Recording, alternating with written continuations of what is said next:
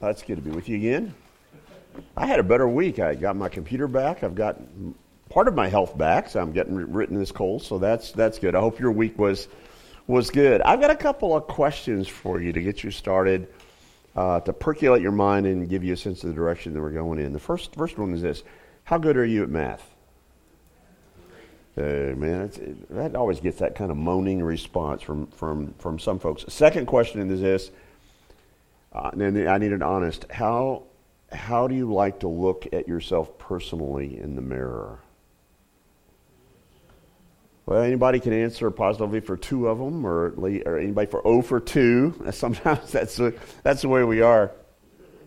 You've probably heard about smoke and mirrors. Well, what I want to talk to you about today is math and mirrors. So that's what we'll hang our, our thoughts as we work our way through. There's going to be a key equation that I'll give you here in just a minute that will ca- encapsulate pretty much all that we have to say. And then there's going to be a pretty vivid image that James gives us to help us out along that line, too. So go with me to James uh, chapter 1, where we are today. And I want to read the text first for us. It comes uh, in verse 21 down through about 25. It says, Therefore, get rid of all moral filth and the evil that is so prevalent, and humbly accept the word planted in you, which can save you. Do not merely listen to the word and so deceive yourselves, do what it says. Anyone who listens to the word but does not do what it says is like someone who looks at his face in a mirror. And after looking at himself, uh, goes away and immediately forgets what he looks like.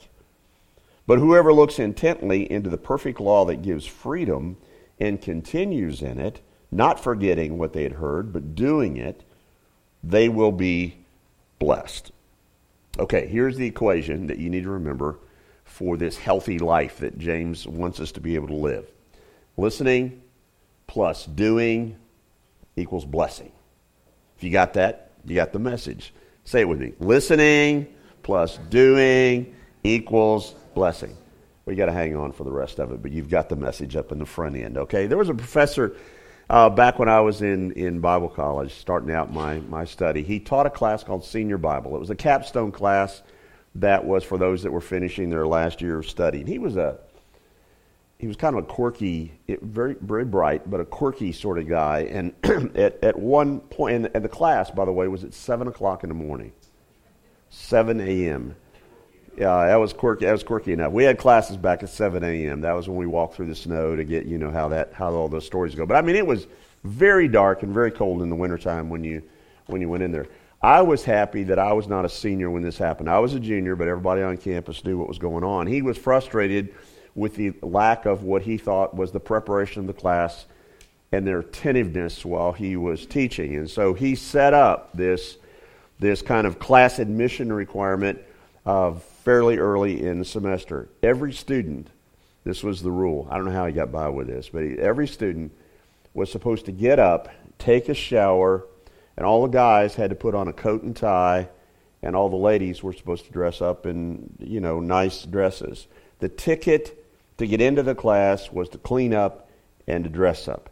Now, I'm fully aware that you could not get by with this. I've taught freshmen and and grad students, even grad students, you know. And, and, even when I taught a class that started at 10 and 11 o'clock, I was lucky if they got out of bed like four or five minutes before they came in. And sometimes they would be late because they had to stop and get some breakfast. You know, that's, you have, you have to be ready. You know, I, I'd been up forever, but they were there. Uh, I have, I've decided that a lot of college students today basically uh, go to bed about the time that we get up. So it, it kind of flips when you're going through that. So I can I can identify with a guy. But back to my story, they had to get up, they had to take a shower, they had to be fully dressed in their right mind before seven o'clock for this Bible class. Now his thought process was that if they spent a little bit more time getting ready for class, they would be a little bit more present in class. Uh, fortunately, it did not last for the whole semester. It didn't last in the second year, for which I was thankful. I'm not really sure how how bright an idea it was, but, but it, it made the point. If you want to learn, if you want to listen, you need to be ready. Now, it's kind of weird to talk about coats and ties and dresses when we're doing a series called Blue Jeans Theology, but if you listen to James, there's a little bit of that professor in what he has to say. If you want to listen, his text says, you need to get yourself ready. And that readiness involves a cleanup process. And he particularly describes it in this way that you have to get rid of, like, old dirty clothes. We have to strip ourselves bare of that filthiness that too often captures us and makes it not possible for us to, to listen to what God is trying to say for us. I told you last week about my, my grandmother who had that cot that had the leather on the top of it, kind of like a, a, a um, kind of like a trunk that sat in her parents' uh, by the outside door, kind of like a mud room. And the guys that came in in the country from working in the fields uh, before the meals during the day would cool off and sit there or even lie down on it to be able to rest a little bit because you don't cool down in nice chairs that you sit in around, uh, around the dinner table. Uh, and I'm sure that even before they got even that far, if they didn't change their clothes, they at least had to wash their hands or their arms or whatever they could do to be ready because you don't come into a meal dirty. Now, interestingly, this word that James uses here for this filth that you need to get rid of as part of that preparation process, the, the, the, the kind of the root word for that, if it was used in a medical sense, described, believe it or not, wax in the ears, which is kind of interesting. Now, I don't know that that's what he's trying to say here, but perhaps, you know, sometimes we use a word, we choose a word that has a little bit of a double meaning, and that may have been the case here because he, he's talking about listening, so he, he picks he picks a word that describes what it's like when you've got something blocking that ability to hear. When I was a kid and my mom would say something to him to me, there were occasions when I would not hear her. Um, basically, I was not listening to her. And in the kinder moments when that would happen, she would look at me and kind of uh, grin a little bit, and she would say something like, "Do you need to clean your ears out?" Now, if she said it to me again, and I still didn't listen. She may have gotten a little harsher and says, Do I need to clean your ears out? You know, get a little bit more intentional that way. So perhaps what James is saying is that too often this stuff that clutters up our lives or that fills our ears makes us unreceptive, unready to be able to hear what God is trying to speak in our lives. Sometimes it is good to get up and dress up and have the ticket for admission to God's voice ready for you. Jesus uh, loved to tell stories, and one time he told a story about varied types of reception, how open people were to uh, the Word of God. And he used it talking about soils. Uh, if you look over in Matthew 13, around 3 and following, let me just tell you this story. He says, Jesus says, Listen, a farmer went out to plant some seeds. And as he scattered them across his field, some seeds fell on the footpath, and the birds came and ate them. Other seeds fell on shallow soil with underlying rock, and the seeds spread, uh, spread, uh, sprouted quickly because the soil was shadow, uh, shallow, but the plants soon wilted under the hot sun, since they didn't have deep roots. They died. Other seeds fell among thorns. They grew up and choked out the tender plants, and still other seeds fell on fertile soil. And they produced a crop that was 30, 60, even 100 times as much as was planted. Then the finale of the story says anyone with ears to hear should listen and understand.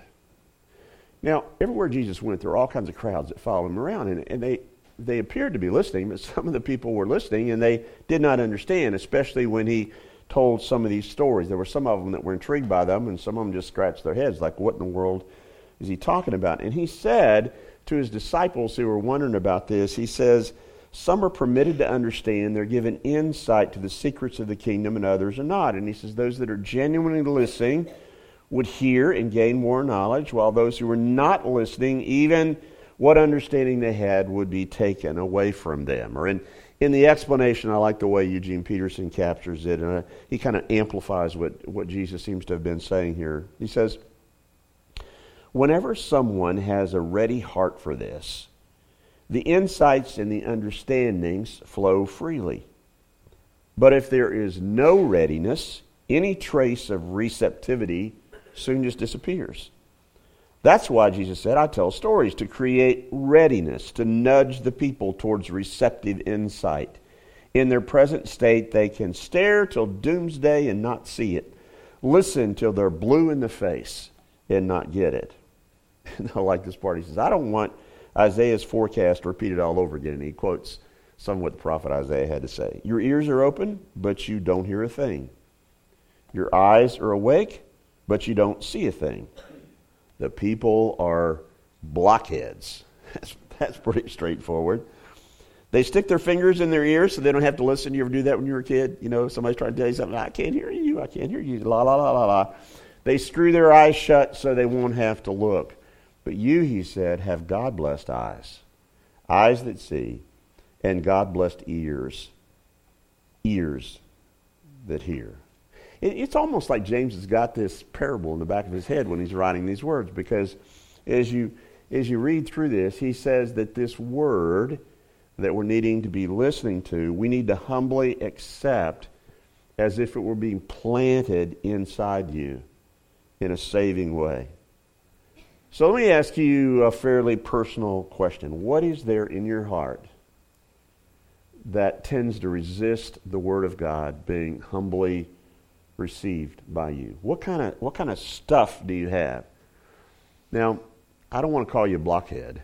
That, that, that's almost like the stupid that we talked about, you know, a little bit later on. That's kind of a harsh thing to say, but you know, the prophets said that a lot. You know, they were stiff necked, hard headed. That probably is a good translation of it. They were, they were kind of, kind of blockheaded. What is there about me, about you, that is pride filled, that is resistant, that is stubborn, self focused, that just shuts my head off from hearing anything good? What about me is, is soiled or filthy in my disposition? What is it that makes me all but deaf in hearing what God has to say? The clutter that fills up our lives with everything that is godly makes it tough for us to listen to what God has to say. And James is saying you gotta you gotta do something about that to be receptive, to be humbly receptive.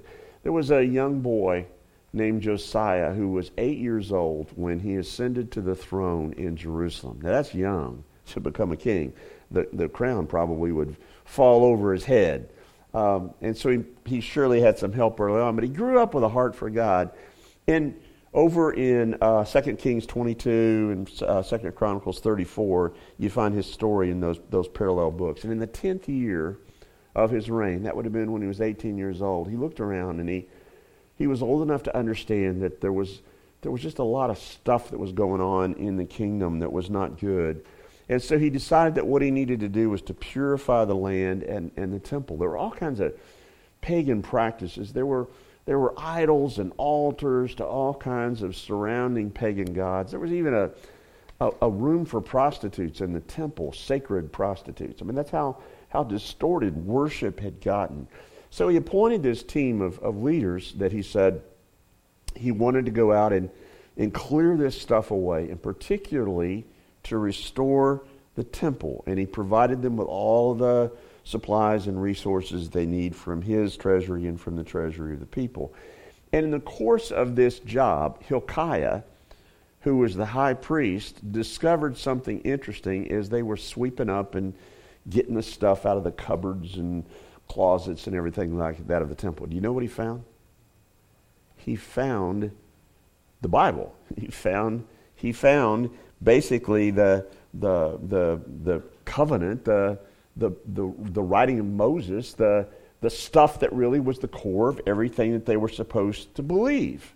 And he brings it to King Josiah, and Josiah is just, how, how, how can this be that we lost God's word? I mean, that's, that's you know, how, that doesn't seem possible. And so, in his humility and his mourning, he, he tears his clothes, which was a, a kind of a cultural way back then to rip your clothes and sort of sit in sackcloth, uh, sackcloth and ashes. I mean, it was like, this is terrible.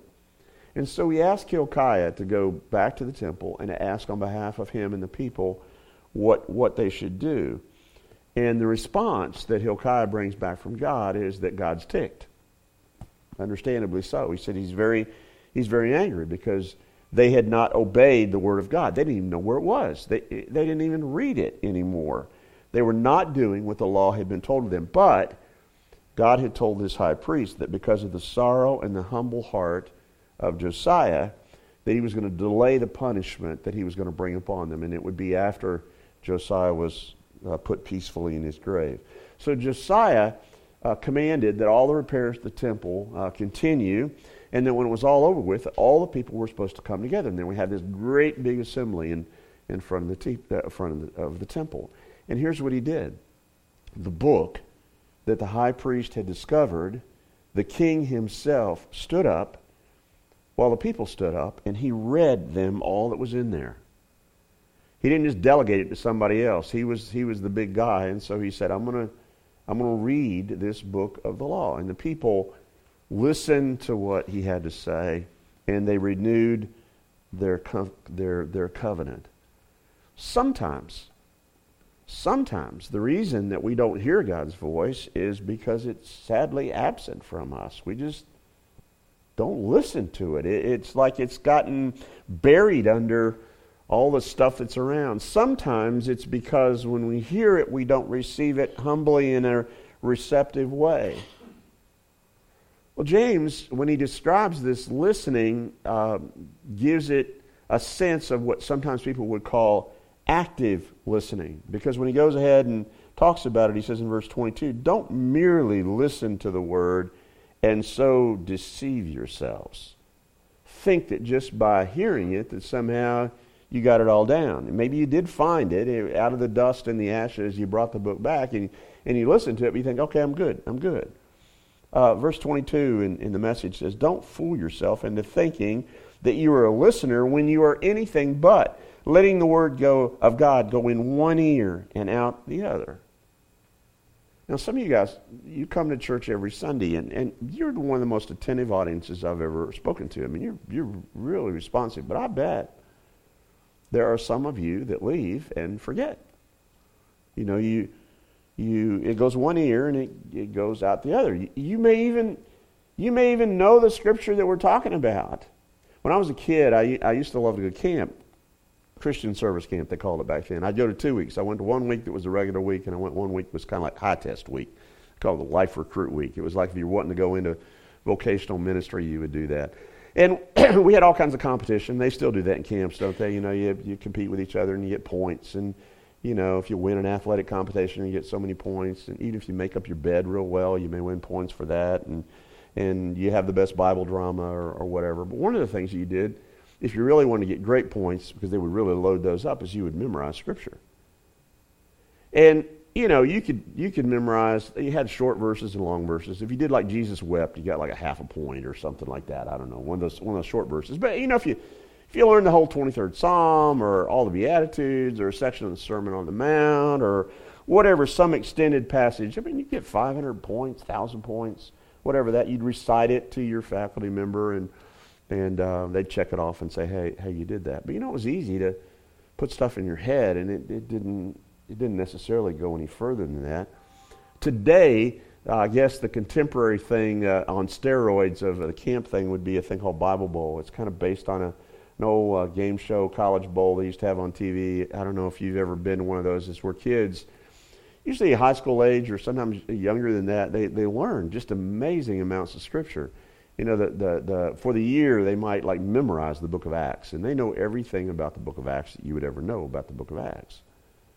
You know, it's possible, though, to know everything, to be able to quote everything that Jesus said or a, a whole book and, and still maybe not really listen to what it has to say.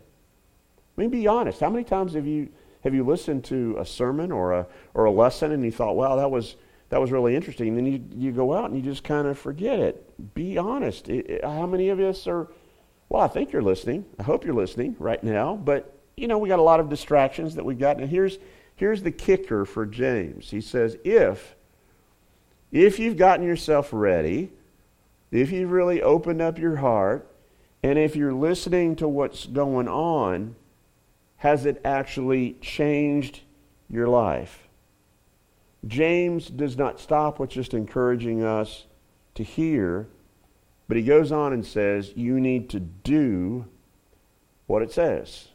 Listen, but also doing. There was a well known preacher who invited a, um, an evangelist in, somebody who could talk to these college students with whom he was working. And the guy was pretty well known. And, he, and when he spoke to the, to the students, the, the, the preacher, the, the guy that invited him in, was just really impressed with what he had to say. And after it was all over with, not in some kind of patronizing way or whatever, he went up to him and said, You know, I just really, really appreciated what you, what you had to say. It really, it really spoke to my heart. And he was surprised because the guy turned to him fairly abruptly and he said, Well, what are you going to do about it? And he turned around and walked away. And he thought, Well, what's wrong with you? You know, he was trying to say something nice. And he said, quite honestly, for a long time after that, when he thought about that speaker, he was not too crazy about him because it was like he, you know, kind of like flippantly responded. But he said he couldn't get that out of his out of his head, and he thought to himself a lot of times in life, so what are you going to do about that?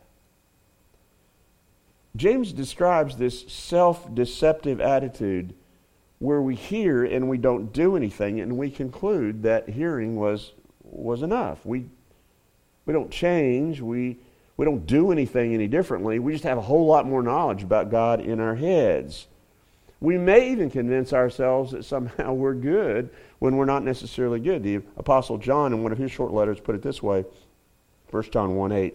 He says, If we claim that we have no sin, we are only fooling ourselves and not living in the truth.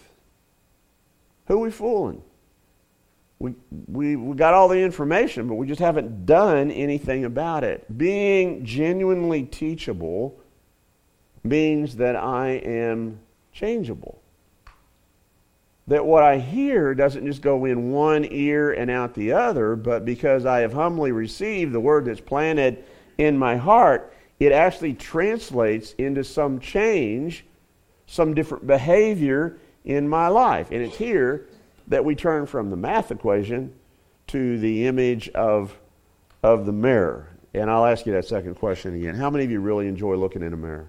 You know, I came into church this morning, in the first service, and one of our guys, I won't say his name, but he sat over there and played the guitar on the stool there. And he came out, he came out of the bathroom and he said, I just looked at myself and I could not be any better. And uh, I said, man, Thank you very much. That's going to be a perfect thing for me to, to throw into the service here. How many of you, though, look in a mirror and say, wow, that's good? James says it this way in verse 23 Anyone who listens to the word but does not do what it says, which we just talked about, is like someone who looks at his face in the mirror and after looking at himself goes away and immediately forgets what he looks like. Now, he's especially, I think, have in mind that what you see is not necessarily what pleases you you look at yourself and you see some stuff in the mirror of the Word that basically sort of scares you to death, but what you do is you walk away. I, came, I came across this uh, a couple weeks ago, and I thought it was sort of an interesting example of what it's like when you see yourself honestly and how you, you sometimes respond.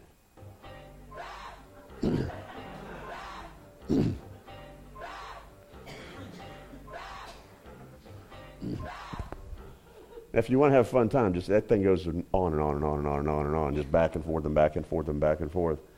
I've never been to a spa. I've never had, had a, a face mask like that. But sometimes I look in my bathroom mirror and I, I don't make that noise, but I think it inside my head. You know, you bags under your eyes, things that you wish you could cover up somehow. You know, it's kind of a frightening experience to go through that. And so you just sort of try to get through what you're doing very fairly quickly. And I, I don't know, maybe you're maybe you're like my friend back there comes out of the bathroom and says he just couldn't get any better. I, I don't know. But a lot of us, when we look, are not really super, super excited about that. James understands that what we see in the mirror a lot of times confronts us with the scary truth that our lives are not what they ought to be. And then we have a choice. Do we just go away, he says, and, and forget it? Or maybe we make some modest correction. There's sometimes when I get up in the morning, maybe that's you, you know, you look and you, you see some stuff that's out of place, and so you wet down the brush and pull the, pull the hair down, or you, I don't know, whatever you do, you, uh, whatever quickly you can do. Finally, you just say, well, that's as good as it's going to get. That's it. That's just to, that's just to have to pass for the day. And then you go out and all the other people that see you walk by the mirror during the day make that noise, like that lady did. Oh, I can't do what she said, but just just kind of remember what her voice sounded like. James says, what you need to do is to listen closely enough that you get what he's trying to say. He urges us to listen even more closely. Notice how he uses the word intentional. He puts it this way Whoever looks intently into the perfect law that gives freedom and continues in it, not forgetting what they had heard, but doing it, they will be blessed in what they do. Listening or looking requires more intentionality than most of us allow. We don't look too closely because we don't like what it shows about us. He says you need to not only look, but you need to continue to look. Uh, my wife has been looking for a mirror. She broke the mirror that she had that she uses in the morning when she puts her makeup on. She likes to do it in a window that has some morning light. And honest to goodness, we've looked everywhere for a mirror that's exactly like the one. And I, I don't know. I guess they don't make them anymore. I, I'm not sure. But it's one of those mirrors that's got one side that's normal and the other side that's kind of big. You know, kind of shows. I don't like those mirrors. I, you know, I, I, I don't need anything that shows me more what I look like in, in closer up fashion under the microscope. There, you know, I, I in fact the plain old mirror is fine with me. I wouldn't even mind having one that made you, you know, it was even further away. So you just kind of look at yourself at a, at a distance there. I, I, I'm not one that really is crazy about just intently looking. But that's what James says. He says when we, when we see what God is trying to say to us, when we hear what God is trying to say to us through this mirror like experience with His Word, he says, you really need you really need to amp it up. You really need to, to see what he's saying to your heart. Chuck Swindoll, talking about this passage, says it's kind of like the difference between somebody who audits a class and somebody who takes it for credit. You ever take you ever audited a class? It's cheaper. Sometimes it's free. Uh, they charge you just a little bit. If you audit the class, you don't have to read the book. You don't have to take the test. You don't have to talk in class, although, interestingly, those that audit sometimes want to talk more than because they don't have any idea what they're talking about, so they want to be involved. But if you take a class for credit, you have to read the book, or at least you're supposed to. Uh, you're supposed to show up on a regular basis for the class. If you're audit, you know, it's like, well, if you don't show up, what's they going to do? You don't flunk a, the class like that. You have to study for the test. You have to prepare yourself for, for what's going on. There is a difference between the person who listens to God like he's taking the class for credit or beyond that. I think, I think part of the struggle for us, though, is that sometimes when we are listening to what God has to say, we've got this distorted sense of the fact that if we listen real carefully, we're just going to feel worse about ourselves. We're going to see in the mirror all this stuff that's not good about us. That the, that the law or the Word of God is like a stick that God uses to somehow beat us into being better people. And there, there is a sense in which the law in the Old Testament was designed as a way to convict people of guilt and that we fall short. So I'll, I'll, I'll give you that. But I don't think that's God's ultimate purpose. And that is definitely not what James has in mind here because this law that he describes seems to be far more gracious. Here's how he puts it He says, It is the perfect law that gives freedom. Not that feels oppressive, not that makes you feel shamed, not that makes you feel guilty, but that makes you feel free. That verse that I read from 1 John just a few minutes ago goes on to say, uh, if, we, if we don't deceive ourselves, he says, if we confess, if we admit our sins to God, he is faithful and just to forgive us our sins and to cleanse us from all wickedness. That's not guilt producing, that is, that is life giving. Now, interesting, the word that, that James uses here for this intentful look is it kind of has a sense like you stoop down and you lean forward to be able to see. And it's the same word that they use to describe when Peter and Mary stooped and leaned forward to take a look into the empty tomb. You remember when they got to the garden after Jesus was raised from the dead? They were looking for dead man's bones. They, they, were, they were looking for the decaying body of Jesus. And to their surprise, what they saw with that intentful look was not a cemetery, but a, but a resurrection place. Not dead man's bone, but resurrected news. You see, James is trying to say to us if you look carefully into this perfect law of God, yeah, it's going to tell you there are things that you need to clean up in your life, but it's going to give you hope. It is a law that is built on the spirit of freedom. So get yourself ready, he says. Uh, listen to what God has to say. Do something about it. And the end result, the mathematical equation, is that listening plus is doing equals what? Blessing. Good stuff comes out of that. He doesn't want us to feel beat up when we read this passage. He wants us to feel full of hope. Look full face into the measure of God's Word. Let it reflect back to you what's incomplete in your life, but let it, let it build in you what is good and perfect and holy and blessing. Well, we've come to the end of what James had to say, but I want to tell you one more story that illustrates, I think, some of this listening and doing and blessing part. There's a guy named uh, Joe uh, Piscatella.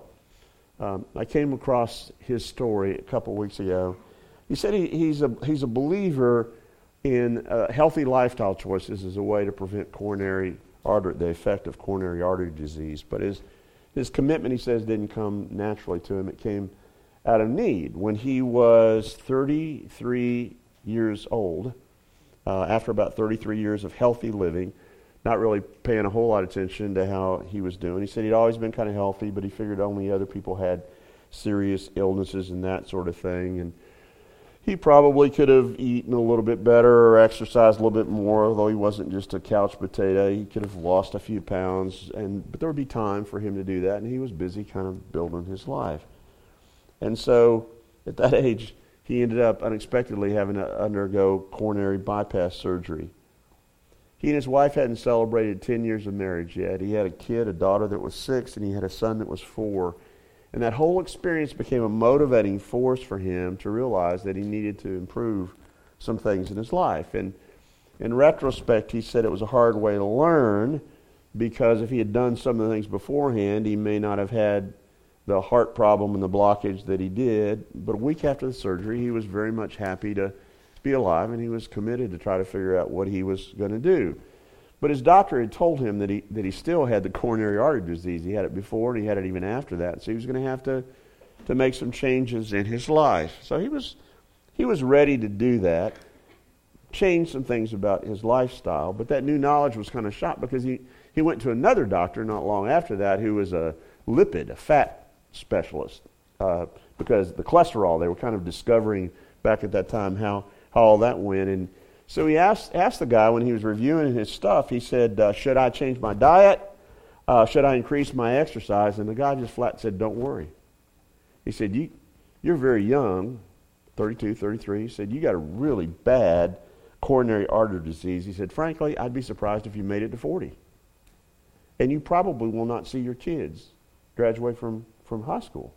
well, that's the kind of doctor you don't like to pay. you know, it's like go to him hoping. He said the bedside manner was not too great, and he was kind of depressed. And he he went home and he told his wife what it was all about. And she says, "Okay, well, these are the cards that were dealt, but let's see if we can change the odds a little bit. Let's let's concentrate on what you can do." And that's that's that's what they did.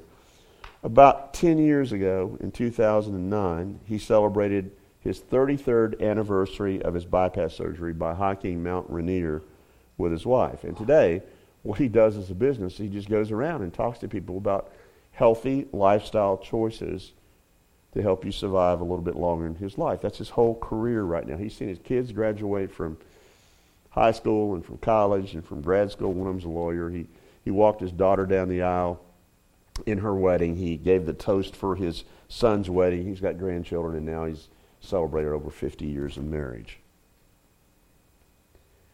It's all because something happened to him in his life, and he realized that there were things that he needed to do if he wanted to live. Well, I got curious after, after I read Hall's story. I started searching through the, inter- the internet to figure out how many people are like Joe that actually, when they hear, when they listen to what change they need to make in their life, actually do it. You know, I, I found one study that discovered that roughly half of the patients who experience coronary bypass surgery don't follow up with the subsequent suggestions for diet or exercise. And that about a third choose not to take the prescribed medication. And I thought, that's, that's kind of crazy. I was talking to Kevin going out after the first service, and he said he'd had, he'd had bypass surgery about a year or two ago and was telling me about what that experience was like for him. Man, he's doing all kinds of stuff. And he was pretty healthy before, and he's really concentrating on being healthy afterwards. But you see what James says is if you if you know, if you if you were informed that there is something that you want to do, do you want to be blessed? Do you want to look in the mirror and just walk away and say, "Well, I'm not going to mess with that"? Are you are you going to have some life-changing event happen in your life? Are you going to hear something convicting from God's word and not do anything about it? There's a hospital up on the north side of Chicago that bears the same name as one of our hospitals in town that does a lot of stuff with heart stuff. It's called Christ Hospital.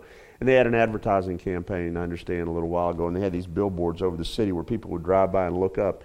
And this is what the billboard said Christ is number one in open heart surgery. That's, that's pretty good. He can do things for us that we cannot do for ourselves. That's great news. But James says if you want to be blessed, if you want the equation on the good end to be blessing, you've got to listen and you've got to do.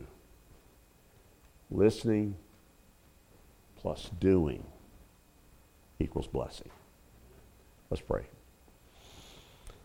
God, we are we confess to you, stubborn, pretty blockheaded people too often in our lives. We do exactly what we want to do, and sometimes even when it's contrary to your will, maybe we've not heard it, or even we have heard it, we just don't do anything about it. And I pray that I pray that as we leave this place, that, that we'll almost that we'll hear that ringing in our head. Well, what are you going to do about it?